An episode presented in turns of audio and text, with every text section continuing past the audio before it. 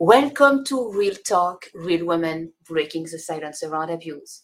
I am Master Aniti Gorokov, your host, and today I am thrilled to introduce to introduce to you our new guest, Dr. Toni Bear. Dr. Toni, a distinguished sexologist who is fervently dedicated to empowering women, helping them embrace their authentic selves, and delving into the intricate tapestry of human sexuality. With an impressive track record spanning more than 25 years, Dr. Toni has immersed herself in the world of research, mentorship, and personal exploration. Her expertise shines brightly across captivating domains such as the psychology of gender and sexuality, the intriguing realm of kink, and the nuanced cultural context of identity development. But that's not all. Dr. Toni, true passion lies in guiding women through the extraordinary journeys of self discovery and sensual exploration. She firmly believes in the perpetual evolution that shapes us all, and her mission is to be your steadfast companion as you navigate any obstacles that might be hindering your progress. By fostering a positive mindset and nurturing growth, Dr. Toni is here to ensure your transformation is nothing short of remarkable. So get ready to dive into a riveting conversation as we explore the multifaceted dimensions of human sexuality with the remarkable Dr. Toni Bear. Tune in, listen closely, and be prepared to be enlightened and inspired. Dr. Toni, thank you so much for joining us. Oh, thank you so much for inviting me. This is uh, exciting, and we're going to hit some topics I've never shared in public before today. And how do you feel about that? Are you ready to open up?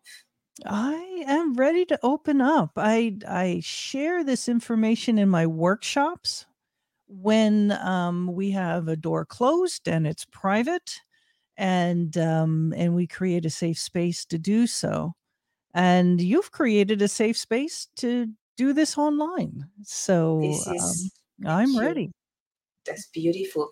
That is really my intention because by creating this safe space, we are actually inviting in our intimate conversation victims hiding in plain sight who are searching for light, for hope, for an identity, for recognizing themselves in other people who can be coach or guides or mentors for them. This is why we dare to open up first, show them the path, and now they can reciprocate. That's the point. It's beautiful. It is beautiful when we can stop hiding secrets and holding them because there's a penalty we all pay physiologically, emotionally, and spiritually by holding those secrets. So, being in the open and sharing about some of the most negative events in our lives, um, it's it's a healing experience in itself. It, it truly is. It truly is. And what I notice is that when we dare to speak up and say those things we would never dare to say to anybody anytime, and we won't want to die with those secrets to make sure nobody ever knows about that, the fact of speaking up is so freeing because now you are empowering yourself and you are disempowering the secret over you. Now you do not have to hide anymore. Now you do not have to think and second guess yourself to make sure, can I say that? No, I cannot. Eek. Oops, I think I left a hint. we don't need to do that anymore. It's just in the open. And now if someone comes back to you and try to shame you on that, you just own it and you just let them go their way. You know what? I don't ask you to love me. I just ask you to respect me. This is who I am. This is my experience. If you don't like it, just pass on. That's it. I'm I'm with you. That 100%. So, Dr. Toni, do you want to share with us the kind of abuse you experienced in your life? Sure, sure. I am a survivor of childhood sexual abuse that occurred from my earliest memories um, until about 12 years old. So, you grew up with that damaged and distorted and twisted lost your innocence so early and had to be in adulthood without understanding what it was about. Right. It it made the whole part of growing up in your sexuality confusing. It um um in my case it was an, an uncle, so it's a family member. So to have a confusion over love that's healthy and l- love that's distorted, if not um, evil in many evil ways. perverted. Yeah. And, um, you know, you can't ignore the fact that your brain develops until you're 25 years old or so, right? So, as your brain is developing and synapses are connecting, you have um, a, a barrier inside your brain stopping uh, neurons from hitting from one another, like to keep secrets from a young age, um, to be hurt that much at a young age. Um, it, it affects your cognitive development, your emotional development, and makes, um, I would say, contributes to one's disliking their own body, feeling that they're not enough. I mean, women in general have all of those challenges, but I think it's absolutely acerbated by by the abuse as you as you grow up. Absolutely. And sadly, so you are not the only one. That is one of the recurring themes that molestation as a child. Right. And I don't understand why even society keeps it secret and why it's so. What I do understand is that parents don't know how to deal with that when they are informed. Right. I did not inform my parents until I was 21 years old. Wow. And um there was an event that my parents felt guilty about until their dying day that uh, in elementary school, I was in a special university um, laboratory school, it was called, that actually had a two way window, like a mirror, kind of like a um, in the teacher's office. They could work inside this office, but still see this large classroom. And when I was in fifth grade, I was uh, nine or 10 years old. My parents were invited in to watch my behavior. And what they witnessed was someone who was so shy and so introverted that it was abnormal. And the teacher was showing my parents this. And they shared this story with me after I told them about the abuse. Um, I knew nothing of this. And there was another child in the class that was acting out and bothering people and loud and just, you know, stereotypically bad, right? And my parents got angry at the teacher and said, My daughter is sitting there concentrating, working on her homework, doing exactly what she's told. And this other student um, is acting out. Um, we approve of our daughter's actions and how she acts. Um, but it was a time where the teacher called them in to show that I was abnormally shy. And it was a time where they could have intervened. And while I was not abused for many years after that, my two little sisters were sexually abused as well. And that was an opportunity that could have um, stopped that event from happening. Um, what I did is when I got to junior high school and then high school, and the reason it stopped was because I volunteered to be in every musical group and every sports team there was. So that way I didn't have to go down on the weekends because we would go down every weekend to visit this aunt, uncle, and cousin. And it it helped me avoid the molestations. It also helped me, um, achieve a lot in in high school in school and do well. And what ended up happening and I I draw a, uh, parallel between is I became a workaholic. I became Mhm. somebody who always is busy, always working, always working in school to get good grades, to, um, be a good girl, which is part of the story, right? And also to achieve, that followed me through my whole life. And one of the things I do to help other women is we take a look at that because what I was doing was avoiding being in my own body and feeling feelings and interacting physically with my partner or partners at the time.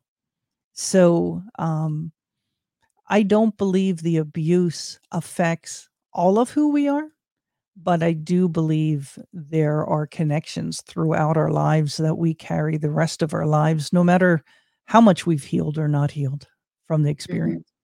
Mhm. Mhm, mhm. Wow. It is true that the impact is much deeper than what we want to ag- ag- agree and recognize. And it's only afterward when we have evolved and matured enough to really take a look back at our youth, our teenage years, our behaviors, stories that we remember, and we say, wow, I was really, and you can put description of your behavior that may or may not show the hurt, the molestation, those connections that cannot be done, all this empathy that is missing because it's like if I have empathy, I'm going to feel others and they are hurting. I'm hurting. If everybody is hurting, it's not going to work. So I may better not hurt and let them deal with their pain and move on. Right, Right. right. And the reason I told my parents at 21 years old was because I and it truly was an accident. I slept over at my boyfriend's house. I had slept over many, many times and we were sexually active. I was 21, he was 27. And um, I honestly fell asleep because I would always drive home. I lived in the same town as my parents. I was 21 at the time. And they knew that I slept over at his house and my father who is was so close to me um closest person in the world to me referred to me and called me a slut that hurt me so bad that that was the event that um uh, encouraged me to to uh, tell them about the abuse because the last thing I was was a slut. You know, different um, adolescents and uh, young adults react in different ways to childhood abuse. Some are very sexual. Um, my two younger sisters were. Um, I was uh, practically a nun. You know, I was non sexual or asexual. I was more interested in putting the ball in the basket than I was um, doing more than making out with a boy at the time.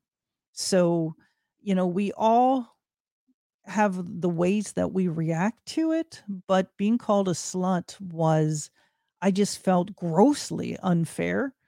And Mhm. it was my boyfriend who became my husband um, that was the first person I ever told about the abuse ever. So Mhm.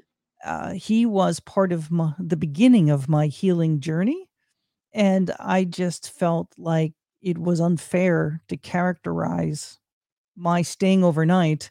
And believe me, I did stay overnight at different times, but I was more coy when I was, you know, um, trying to sneak back into town without my parents noticing. But when I fell asleep on the chair, I couldn't really cover that up because it happened. Right. So, yeah, it was um, actually, and this seems strange to some folks, I did not even know I was molested until I was 18, which Yeah. sounds bizarre. How the brain can shut off hurt and how you can disassociate over time.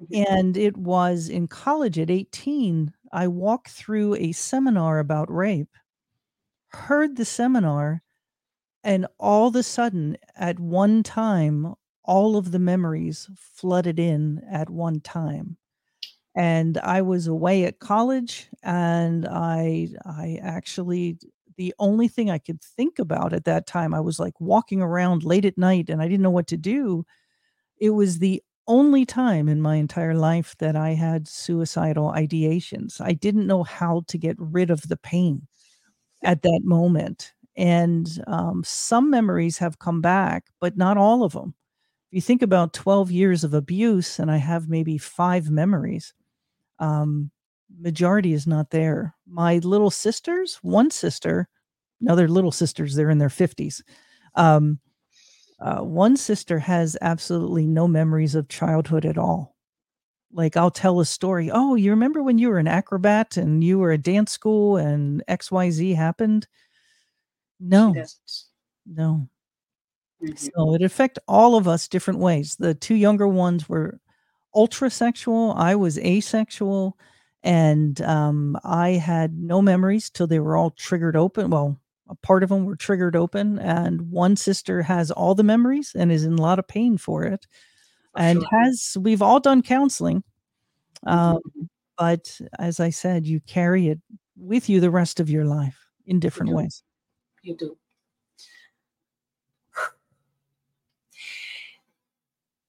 there is a moment in time when you are so done with feeling this emotional pain that you carry along. I understand that you thought about calling it a life and checking out. But somehow you did not do it. What was that transformation moment for you that allowed you to actually stay alive and start to heal? Well, I I would say there were two, um, rather than one, different levels. Um, my boyfriend, who became my husband, um, he was someone I could talk to about this, and that wasn't a shift, but it was um, a healthy plateau for a while. The marriage didn't last for other reasons, I actually probably related in some ways, but um, the first shift, major shift, was when I was a school teacher and coach and um, they asked the administration asked if any of us wanted to write up a course for the summer and make some extra money. And as a beginning teacher and having lots of debt i volunteered. And it was an introduction to sociology class that i taught and a social problems class that i taught and i put in um, a unit or two, uh, one on domestic violence and one on childhood abuse in these two courses for high school seniors. And it was healing doing it and making, you know, doing the research and making the lessons. It felt good to make a contribution. But what was most fulfilling and the first kind of switch into turning everything around was the high school students that came forward in class, before class, after class, and my ability to be on something we call the SAP team, Student Assistance Program. We don't solve problems for students, but if they come to us or we know we refer them to specialists who are uh, experts in that area. And through my 10 years of teaching high school, I was able to refer many students to the appropriate resource. And that was the first big switch in changing being a victim to being an advocate and not only just being a survivor but being someone that was helping making the change that I wanted to see in the world. That's amazing. Yeah. So that is how you actually change the narrative. Change started to heal, starting to address what hurts so much yeah. and make it an asset and this is probably why you then learned about sexology, about that link between sexuality, psychology, human connection, relationship. So, another question for you. One of the things that also stood out during our intro call is your coming out from being interested in men to being interested in women how did that come to life and how did that start to exist in your experience? Right um the second major kind of shift that happened actually wasn't about me. Um it was about my little sister and she had attempted suicide in high school. And the reason she attempted suicide is she was coming out gay. Now, she was from a very liberal family, and all of us are not prejudiced about gay people. Um, but it was so traumatic to her, and the possibility of not being loved by family and friends that she took uh, that action. Now, I found her and we took her to the hospital, and um, she's fine. Um, but that gave me the drive to get my doctoral degree in gay youth and gay youth coming out and what are the best ways to help kids uh, kids meaning adolescents to understand their sexuality deal with their sexuality in a healthy way and become loving healthy adults? And um, that was like the second major shift. Now at this time my husband and I are not getting along. This is all happening at the same time. And he told me I was too sexual, that I wanted to have sex too much. I wanted to have sex maybe once a week, maybe twice a week. Now, mind you, I'm in my 20s, right? So I think that's fairly normal. Um, and he said, You know, you're going to have to take care of yourself. He meant masturbate. Uh, okay, I, masturbation is healthy, but for me, it was confusing, not traumatic as much as confusing. It was traumatic earlier in life because whenever I masturbated my entire life, I thought of women. And my uncle who molested me molested me many times with pornography there and there were pictures of naked women. So the most traumatic events in my life had naked women in it and I avoided naked women like in the showers in gym class. I would not take showers. I was stigmatized for that by the other kids as being stinky, you know, and but I wasn't I didn't feel comfortable getting naked with other people, let alone other women.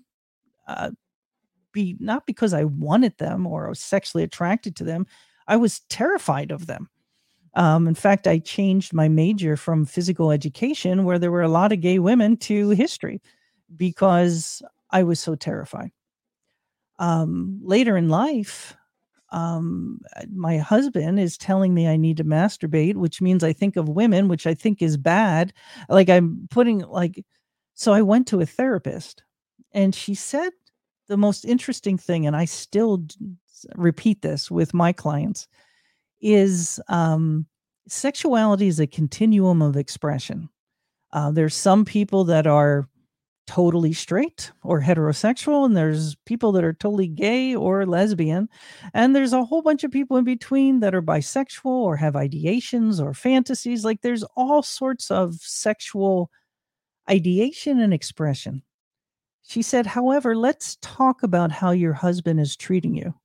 He's treating you as a child, giving you permission or not permission, as if you can be sexual. And all the other things that are happening, eh, he is emotionally abusive. And we talked about emotional abuse and what it looks like.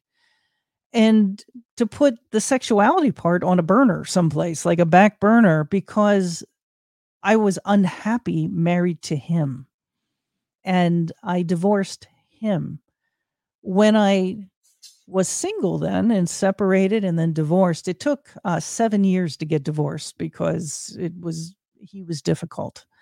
Um, so I was sexual when I was separated, before I was divorced, after I left him, and uh, it was actually my little sister uh, who showed me and took me to the gay bar and started to socialize with people. And I had sex with a woman. And when people ask me what is my sexuality? Uh, are you a lesbian? Are you well, you're not a gold star lesbian, and that's a terrible expression because you slept with a man. I said, Well, this is this is who I am. My husband was so good in bed. He was a 10 out of 10. He was gorgeous. He was um, sexy. The sex was great. And then he said, Well, why are you with a woman? I said, Well, when I slept with a woman, I realized that the scale doesn't go to 10, it goes to 20. And that doesn't negate that he was a 10. I just prefer women. Now, some gay individuals are not very happy with me because they, the way I say it, it was a choice I made. Others say well, it's innate at birth. Well, it might be innate at birth for me, um, I have a lot of cousins that are gay. Maybe there's a gay gene in my family. However, because of the trauma that I experienced as a child, who the heck knows what I am innately, right? I know that sex felt good with a man and it feels good with a woman. Um, how is the abuse involved with all this? Some people think, well, you were abused, so you hate men, so you're gay. I don't hate men. I love men. I just prefer to sleep with a woman than with a man. That's all. So, you know, at that time of my life, I was 30, 29, 30. I had slept with men for like 10 years and I slept with a woman one year. So I was pretty straight if you had to like make a definition, right? Now I'm 60. I slept with men for about 10 years and women for 20. So I'm pretty gay at this point, right? so, um, am I bisexual? I don't know. I'm monogamous. So, um, that's the way I explain that story is, um, being expressing myself as gay and being in a committed married relationship with a woman is how I live and what I enjoy. Um, is the abuse related to it? Um, not a direct relationship I can see. I met someone that makes me happy and and I'm with her. But um, you know, who the heck knows, right? Who the heck knows? Right. That's I mean, I think it's it is a absolutely beautiful story. And I absolutely love how you bring those different ideas. And it's not even non judgmental, it's just embracing diversity, embracing who we are, trying to not put us in a by gender straight, strict hell or heaven kind of, of world because it's not that. Yeah, I think people do that so that they feel comfortable. A lot of people are very uncomfortable with uncertainty. Mm-hmm. And um and that's the main reason. Like I could be retired right now. I am retired as a university professor. I could be sitting on my rocking chair just writing some books and traveling, but I work full-time 12-hour days. Um working with women, uh being there, talking to them um, as a sexologist, as a life coach, to uh, help them learn some of the things that I learned way before I had to make a whole bunch of mistakes to figure it out, right? Mm-hmm. Um, eh, like, who are you? What are your fantasies? What does it say about you? Um, I have had the personal experience and the research um, to help guide me. And I love helping other women heal, but more than that, um, become self empowered to create the sexual relationship that they dream of because it can be a reality. And whether you were abused by an, an ex husband or wife or molested as a child, not only can you heal, but you can create the life that you want. And sometimes we just need a friend that knows a little bit of stuff to get there That's totally right. It's amazing. Usually we hear, okay, get the business of your dream. Okay, get the life of your dream. Okay, so now let's get the sexuality of your dreams. That's what you bring to really like shine a different light on us. We have the innate ability to experience pleasure.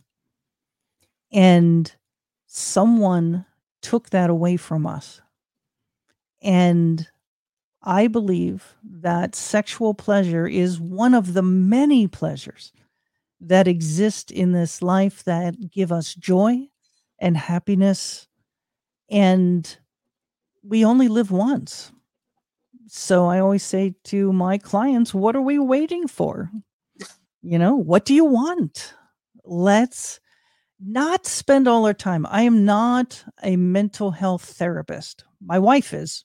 And God bless her for that because therapists talk to you about the hurt, the pain, the healing, and the past.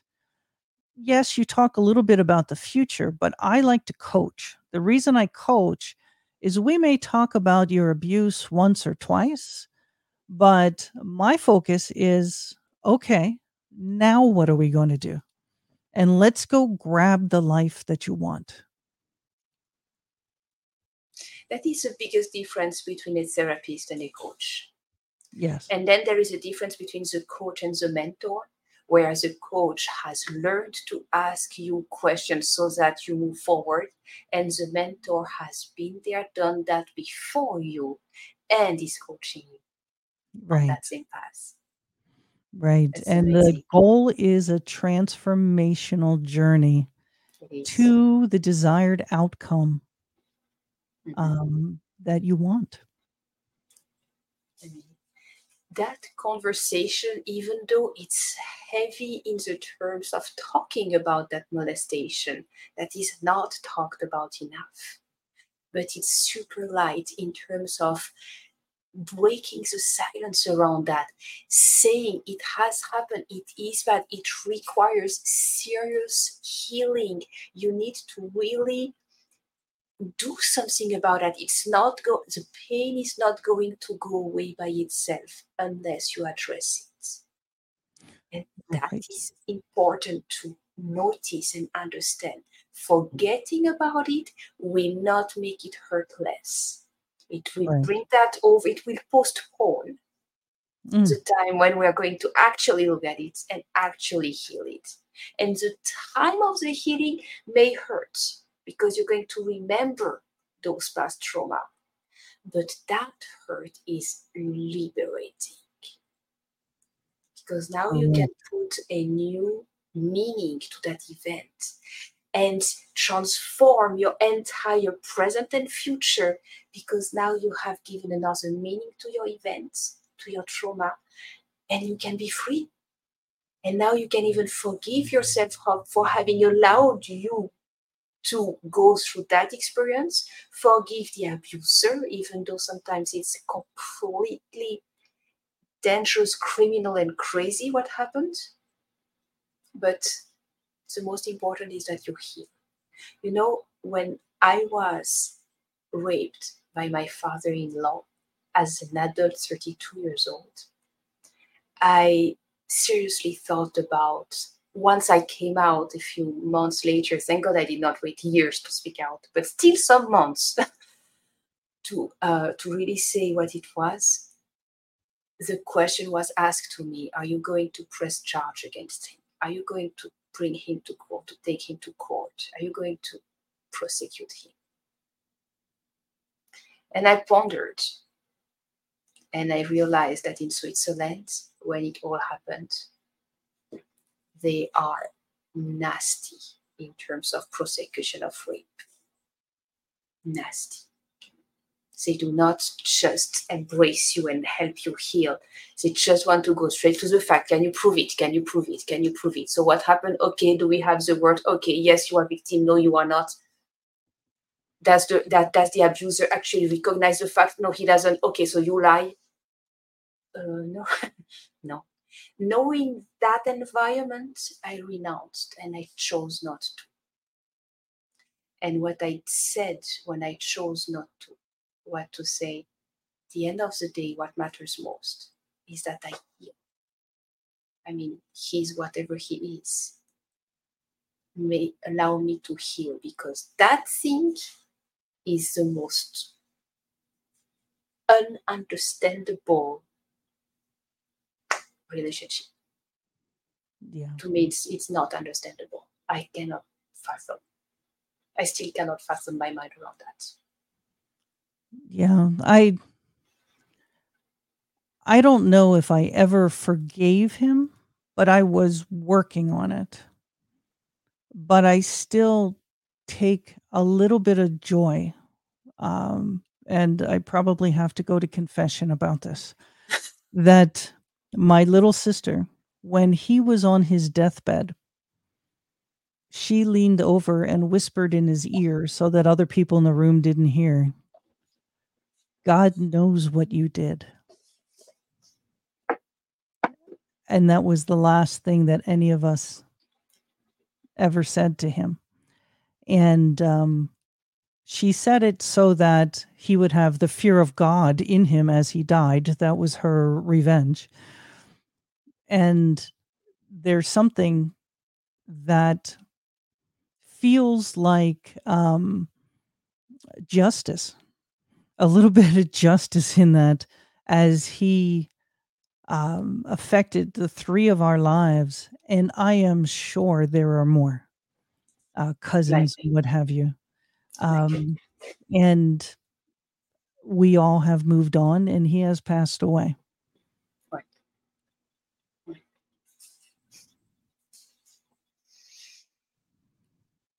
How do you top that? somewhere. I was going to say, how do you top that on the podcast? yeah. Wow. okay. I think of that all of the time, all of the Mm. time. Yeah. And this is true. And this is true. Because the true justice comes from God. Yeah. And, you know, whatever one believes in, it, it, it, um, you know, true justice comes from someplace other than ourselves. Yeah. Yeah. And society's justice is not real justice. I started to understand that over time. Yeah. And this is the only life we have. Yeah, it is. So, this is why we are responsible to take care of how we live and what we choose to experience and how we heal. right. That is on us. It's not on government or the people, the OG or whatever. Right.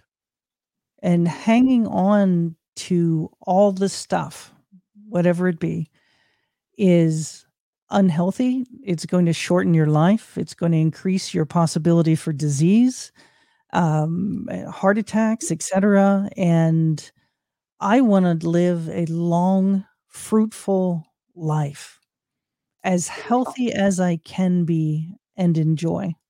I spent a lot of my life in a fog, in dis- is in dissociation, um, in all sorts of uh, resentments, and um, my youngest sister has spent her whole life, and she continues to be an angry person at everything, and a lot of it. And my middle sister has no memories, right? Um, so you know, it happened. We're all in our 50s. I just hit 60. Am I going to carry it or am I going to say, the hell with you, uncle? I am going to prosper and I am going to do well and I am going to help. And what helps me is by helping as many people as I can heal from similar traumas so that they can have the best life possible too. Mm. Beautiful. Dr. Toni, all my gratitude for you coming on the show, sharing all of that at a moment when we have more than 1 million people reach. It is absolutely amazing. Thank you.